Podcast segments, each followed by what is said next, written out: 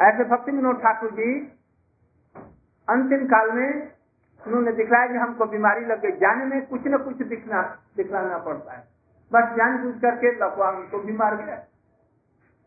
तो उस समय में एक बहुत बड़ा भारी विवाद खड़ा हुआ। विवादित तो हुआ।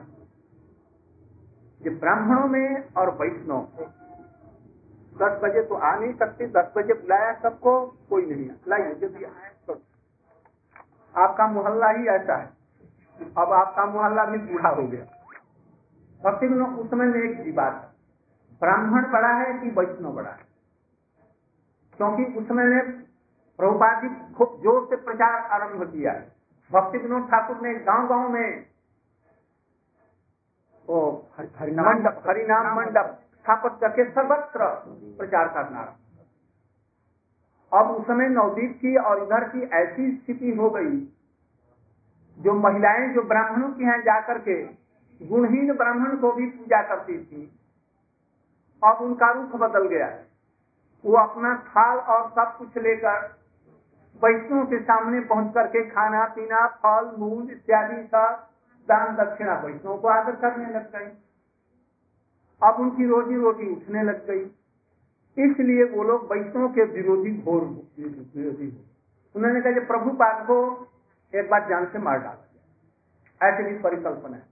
नहीं तो तो हमारी रोटी एकदम सब उड़ा देगा और सब लोगों का समाज का मूड ही दूसरा तरह का हो जाएगा।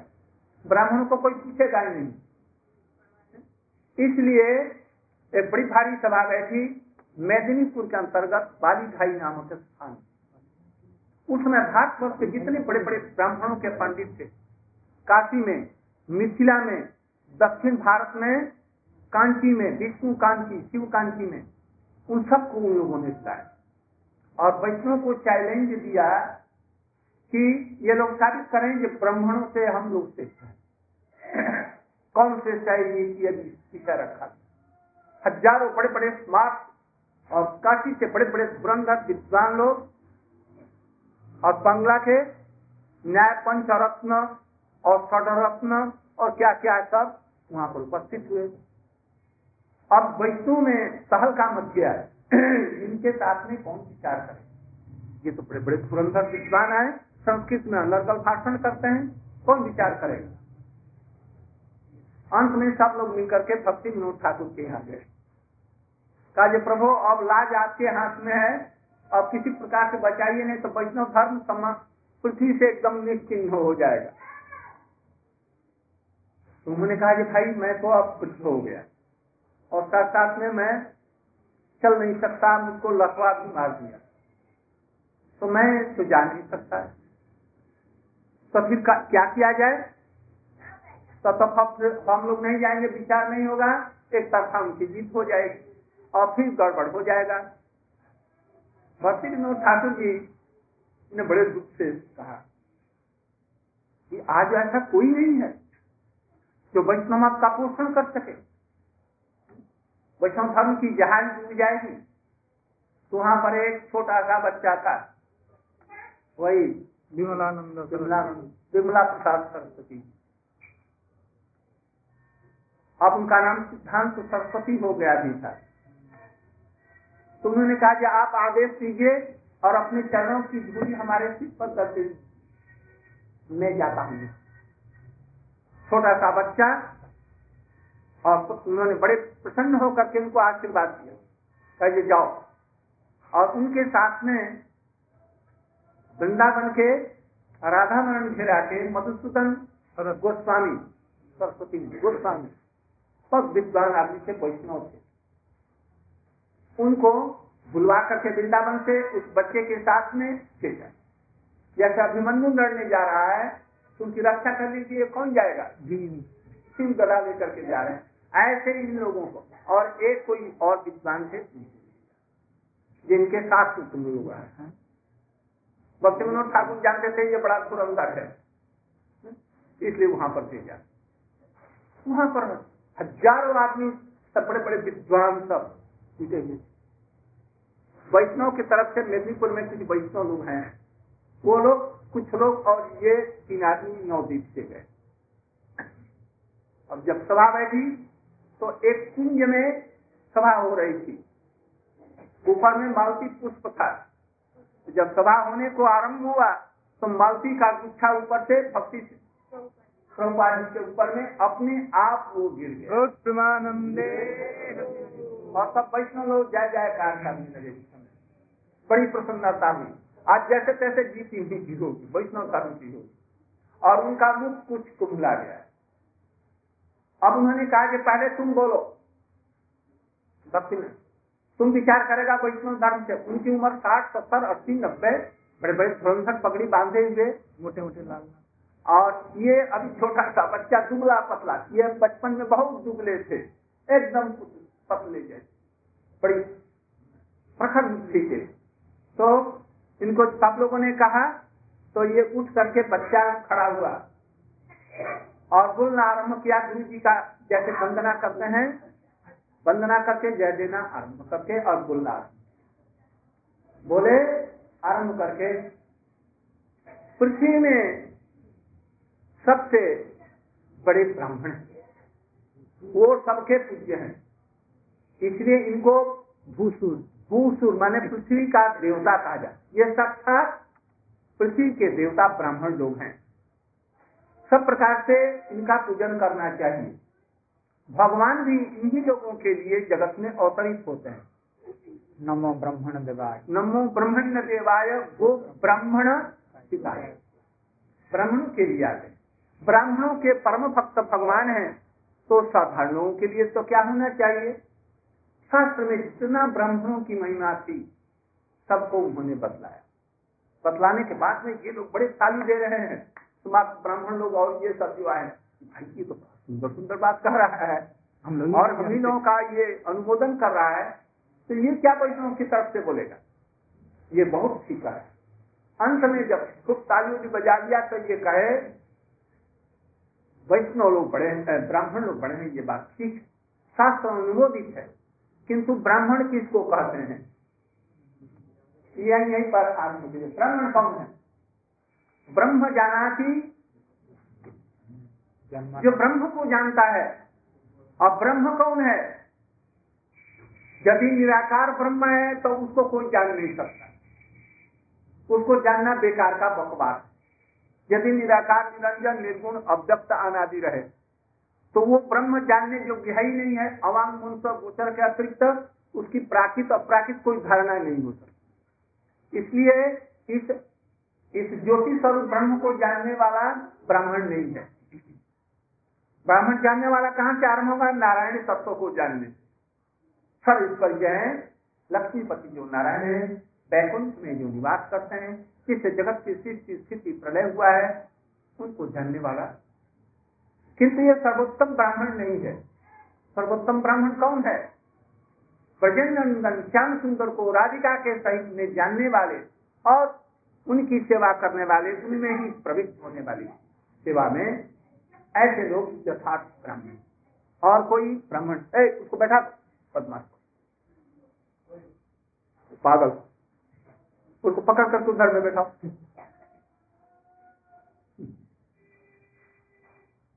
तो कौन ये है ब्राह्मण राधा कृष्ण के नित्य जो उपासक, सर्वश्रेष्ठ उपासक हैं, वही यथार्थ ब्राह्मण है। कहे कैसे? उनको कहते हैं वैष्णव। वैष्णव में ब्राह्मणता अपने आप होती है। एमए क्लास पढ़ने वाले को क्लास वन ज़रूर पास करना होता है। क्लास वन नहीं पास करेगा तो एमए में कैसे पहुंचेगा? इसलिए एम ए क्लास वाला छात्र को कहा जाए जिसने क्लास वन, टू, थ्री नहीं पास किया तो ये भूल है। उसके लिए ये नहीं कहना है जो क्लास वन पास किया है कि नहीं। क्लास वन का सर्टिफिकेट एमए का सर्टिफिकेट दे रहा है, तुमने क्लास वन का पास किया कि नहीं? तुम सर्टिफिकेट ले आओ। नहीं है तो हम नहीं माने एम का दे रहा है, किंतु उसको नहीं। ऐसे ही जो वैष्णव हैं विष्णु की आराधना करने वाले विष्णु कौन है? की अरे ठहरो विक्रीड़ती विष्णु। विष्णु कहने से यद्यपि हमारे साक्षी का भी बोध होता है। नारायण भी विष्णु है कर्णाथ भी विष्णु है, कृष्ण भी विष्णु है, नंदनंदन भी विष्णु है, किंतु विष्णु नंदनंदन है। राधा कांत जो सर्वश्रेष्ठ विष्णु कर उन्हीं से सब कुछ निकलते हैं। इसलिए ये जो आराधना करते हैं ये वैष्णवता अपने आप है। किंतु ब्राह्मण में वैष्णवता नहीं रहने से वो सब कुछ बेकार का है। शास्त्रों का प्रमाण उन्होंने दिया। जस्या जस्ट जल्लंघनम वर्णाभिव्यकम जदानत्रापि दृश्यते सरते जन्म जन्म से जाति नहीं होती। किससे होती है? गुणों के और कर्मों से। चतुर।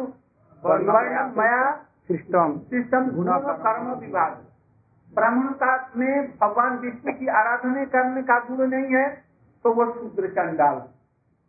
केवल जनेऊ रूपी सूत्र धारण करने से ही वो ब्राह्मण नहीं।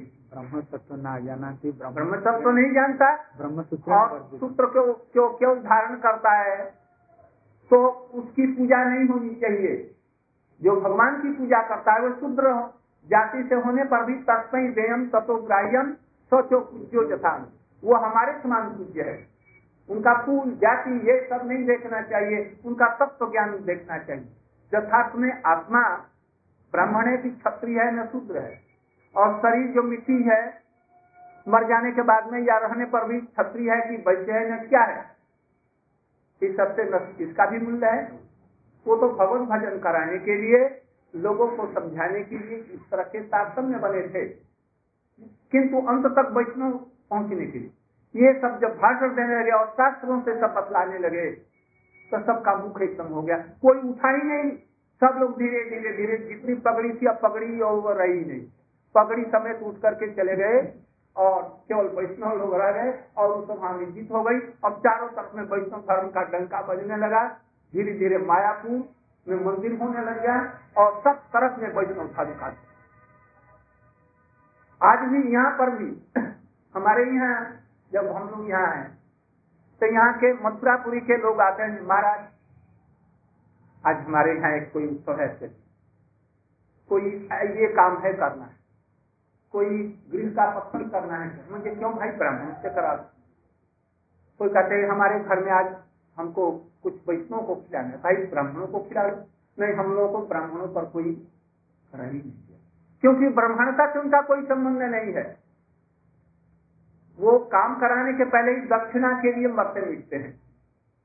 जमुना जी ने खड़ा करके और कहेंगे पहले दक्षिणा दो, एक गाय को दान करो, तब हम तुमको मंत्र बोले इसलिए धीरे धीरे धीरे धीरे उन पर विश्वास सब दूर होता गया। वैष्णव पर वो श्रद्धा आती गई। इस तरह से धीरे धीरे इन्होंने प्रचार आ इन्होंने बहुत संबंध इनके संबंध में बहुत कुछ है। देखो जी भोग लगा है कि नहीं? आरती भी हो। गई। अच्छा तो ठीक। हम आप लोग जैसे अभी आई हैं आए हैं फिर चार बजे के करीब में या साढ़े चार बजे तक ज़रूर आ जाएँगे। हमारी बहुत, हमने नोट किया था जी ये कहेंगे। उसमें अभी अभी पहले प्रस्तावना ये कर रहा था। प्रस्तावना, अभी तो असल बातें सब रह गए वो भी कितना अच्छा है आनंद इनका जीवन चरित्र। जो कोई इनका जीवन चरित्र सुनेगा, वो ज़रूर वैष्णव हो जाएगा, निश्चित या वैष्णव इनका जीवन ही चरित्र ऐसा है। तो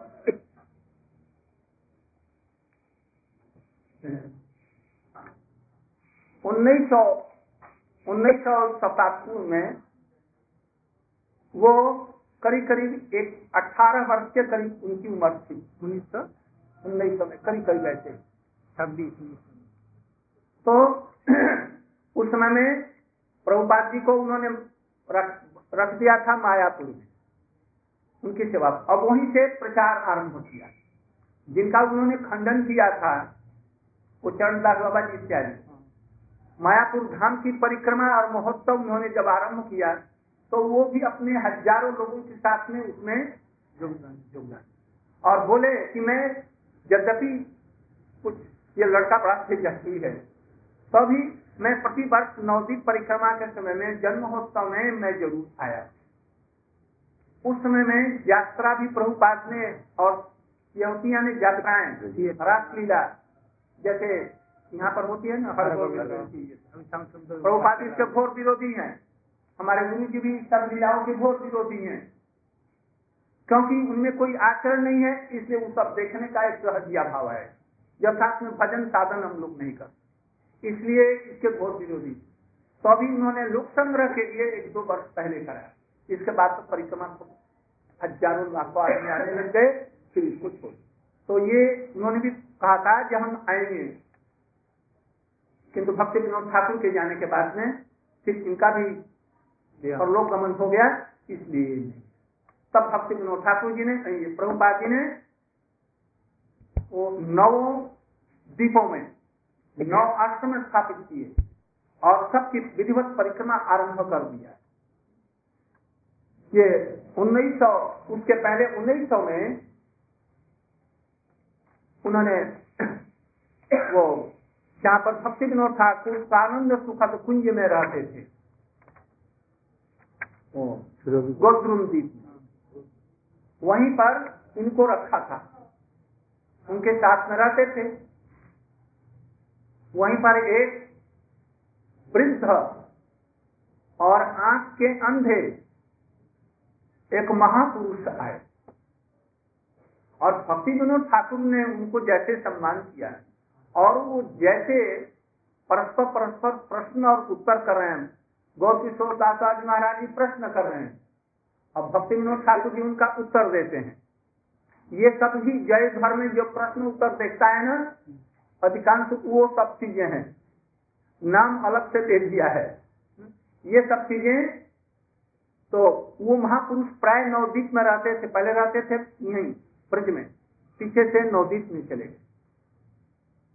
आँख नहीं जाने पर भी लठिया टेक करके बहुत ज़ोर से हरे कृष्ण हरे कृष्ण कृष्ण कृष्ण, हरे हरे हरे राम हरे राम इधर से, नवदीप से पुकारते, और पुकारते पुकारते गंगा को पार करके और भक्ति विनोद ठाकुर के आश्रम में जाते। हम लोग परिक्रमा में वहाँ पर जाते उन्होंने देखा कि अद्भुत तो ये लिखना पढ़ना तो जानते नहीं है, आँख नहीं किंतु कर्तव्य के संबंध में इतने परिपक्व, जो भक्ति विनोद ठाकुर से इन सब बातों को जो हमने कभी सुना नहीं और ये सब विचार करते हैं।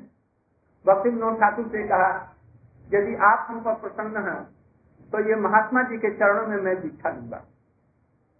भक्ति विनोद ठाकुर जी बड़े प्रसन्न और बाबा जी महाराज जी को कहा इनको कहा कि तुम जाओ बाबा जी महाराज के चरणों में गिर करके प्रार्थना।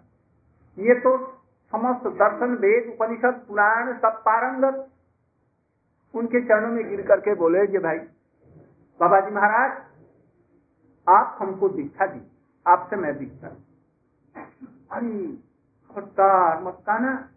तुम भक्ति विनोद ठाकुर का लड़का इतना बड़ा विद्वान, संस्कृत, हिंदी, अंग्रेज़ी, बांग्ला, सब विषय में धुरंधर तत्व सिद्धांत में, भक्ति में तुम इतना से तुमको मैं हरिनाम दीक्षा नहीं उन्होंने कहा जैसे, आप नहीं देंगे तो हम भी प्रतिज्ञा करते हैं, आप ही से लेंगे और नहीं ऐसे ही मर जाएँगे किंतु।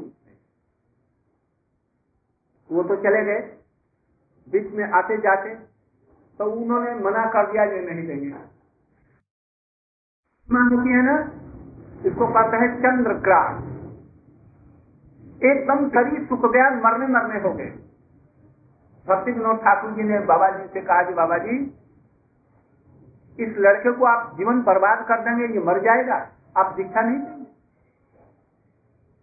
तो उन्होंने कहा कि मुझको क्या करना चाहिए? क्या करना चाहिए? जीव पर क्या करना चाहिए, इस बच्चे को आप दीक्षा दे दीजिए। तो उनके बहुत कहने से तब फिर उनको दीक्षा यज्ञ कराया बस कान में मंत्र दे दिया, बस यही हो गई थी। महापुरुषों का ऐसा ही होता है। ये सब जनेऊ डाल करके, यज्ञ करके, ये सब आहुति दे करके, वो दंड ले करके इधर, ये सब। उन लोगों को अतीत है महामनीय है ना, परमहंस है। बस शक्ति का संचार कर दिया। और ये तो नित्य सिद्ध है। इस प्रकार से इन्होंने दीक्षा दीक्षा के दूसरे वर्ष में भक्ति विनोद ठाकुर जी गस्तों चले गए अप्रकट हो गए और उसके दूसरे वर्ष में ये अब तब इसके बाद इन्होंने रामानुज संप्रदाय के अनुसार में श्रीदंड इन्होंने संन्यास और उसके बाद में भारत वर्ष में सर्वत्र प्रचार उनके पहले शिष्य एक कलकत्ते के बड़े भारी जज थे सुनो हम जो कह रहे एक जज साहब थे कलकत्ते में। उनका एक अपना भाई को या भतीजा या क्या कहते हैं? वो भतीजा था। बड़ा विद्वान, वो कोई बड़ा अफसर था आई उसको स्वप्न मिला और स्वप्न में प्रभुपाद जी को देखा। और स्वप्न में देख करके अब उस व्यक्ति को ढूँढने लगा जो उनसे हमने गुरु दक्षिणा ली है तो खोजते खोजते खोजते अपने पिताजी से कहा। तो पिताजी ने कहा जब जाओ तो राम भवन एक है कलकत्ते में। यहाँ पर भी भक्ति विनोद ठाकुर जी का भवन। वहाँ पर जाकर के देखो तो एक युवक है, बहुत भजन परायण तत्व विधायक उसको देखा हो तो तू आकर तो वही। कहीं हम आपसे गुरु दक्षा लेंगे और किसी से नहीं। क्योंकि हम अभी गुरु दक्षिणा किसी को देते नहीं। तो वो एकदम जिद करने लगा। तब अंत में बाध्य होकर के सबसे पहले इसके बाद में भक्ति विनोद ठाकुर के शिष्य थे। बहुत विद्वान आदमी वो संस्कृत और अंग्रेज़ी विषय के माने हुए राइटर थे। उनका नाम था संन्यास पर होने पर। उनका नाम कुछ और था। मुझे याद नहीं। तो वो उन्होंने कहा कि भक्ति विनोद ठाकुर की इच्छा थी दैव वर्णाश्रम धर्म का प्रचार हो और संन्यास भी हो। तो मैं आपसे प्रार्थना करता हूँ ये आप कृपा करके हमको भक्ति विनोद ठाकुर के लाइव में हमको संन्यास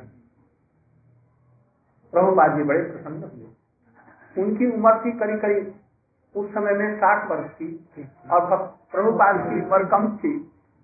तो भी इन्होंने उनको संन्यास दिया ये पहले उनके सन्यासी शिष्य और महिला में सबसे पहले उनकी शिष्या हुई सरोज सरोज वो महिलाओं को दीक्षा नहीं देंगे। तो उसने कहा कि महिलाओं ने क्या कसूर किया है? या उनको, उन लोगों का भगवान का भजन में अधिकार नहीं है। ये यदि आप हमको किसी शास्त्र से दिखला दे, जो महिलाएँ भजन नहीं कर सकती हैं और सदगुरु नहीं पदार्थ कर सकती हैं तो मैं आपसे दीक्षा नहीं आप छोड़िए। आप हमको किसी शास्त्र से कोई भी प्रमाण दी प्रभुपाद जी बड़े प्रसन्न हुए। तो ये तो साधारण महिला नहीं है। तो उसको पहला महिला शिष्य उनको दी इस प्रकार से धीरे धीरे धीरे धीरे समस्त भारतवर्ष में, भारतवर्ष के बाद पाश्चात्य देशों में आज सर्वत्र उनका ये सब लगाया हुआ वृक्ष सब जगह फैल करके भक्ति का प्रचार उन्हीं के कृपा से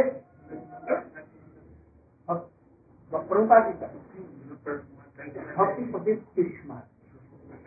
भक्ति का प्रदीप रोटी दस नामी सन्यासियों का इस प्रकार से सारे भारत वर्ष में प्रचार करते करते। मथुरा में भी एक मठ था विश्राम घाट में उन्होंने किया था, किराए के मकान पर। जब हम लोग आए गुरु जी ने यहाँ पर स्थापित किया तो वो मठ टिमटी में आ रहा था, और वो दूसरे लोगों के हाथों में आ गया, जो प्रभुपाद को छोड़ चुके थे।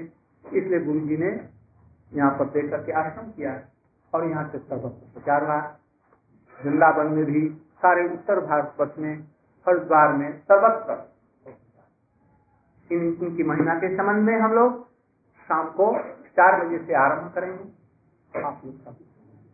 अभी यहाँ पर आरती होगी। आरती होने के बाद में जो लोग पुष्पांजलि नहीं किए हैं, वो लोग पुष्पांजलि अभी दे लेंगे इधर में आरती होगी। वो जसमती नंदन, आप लोग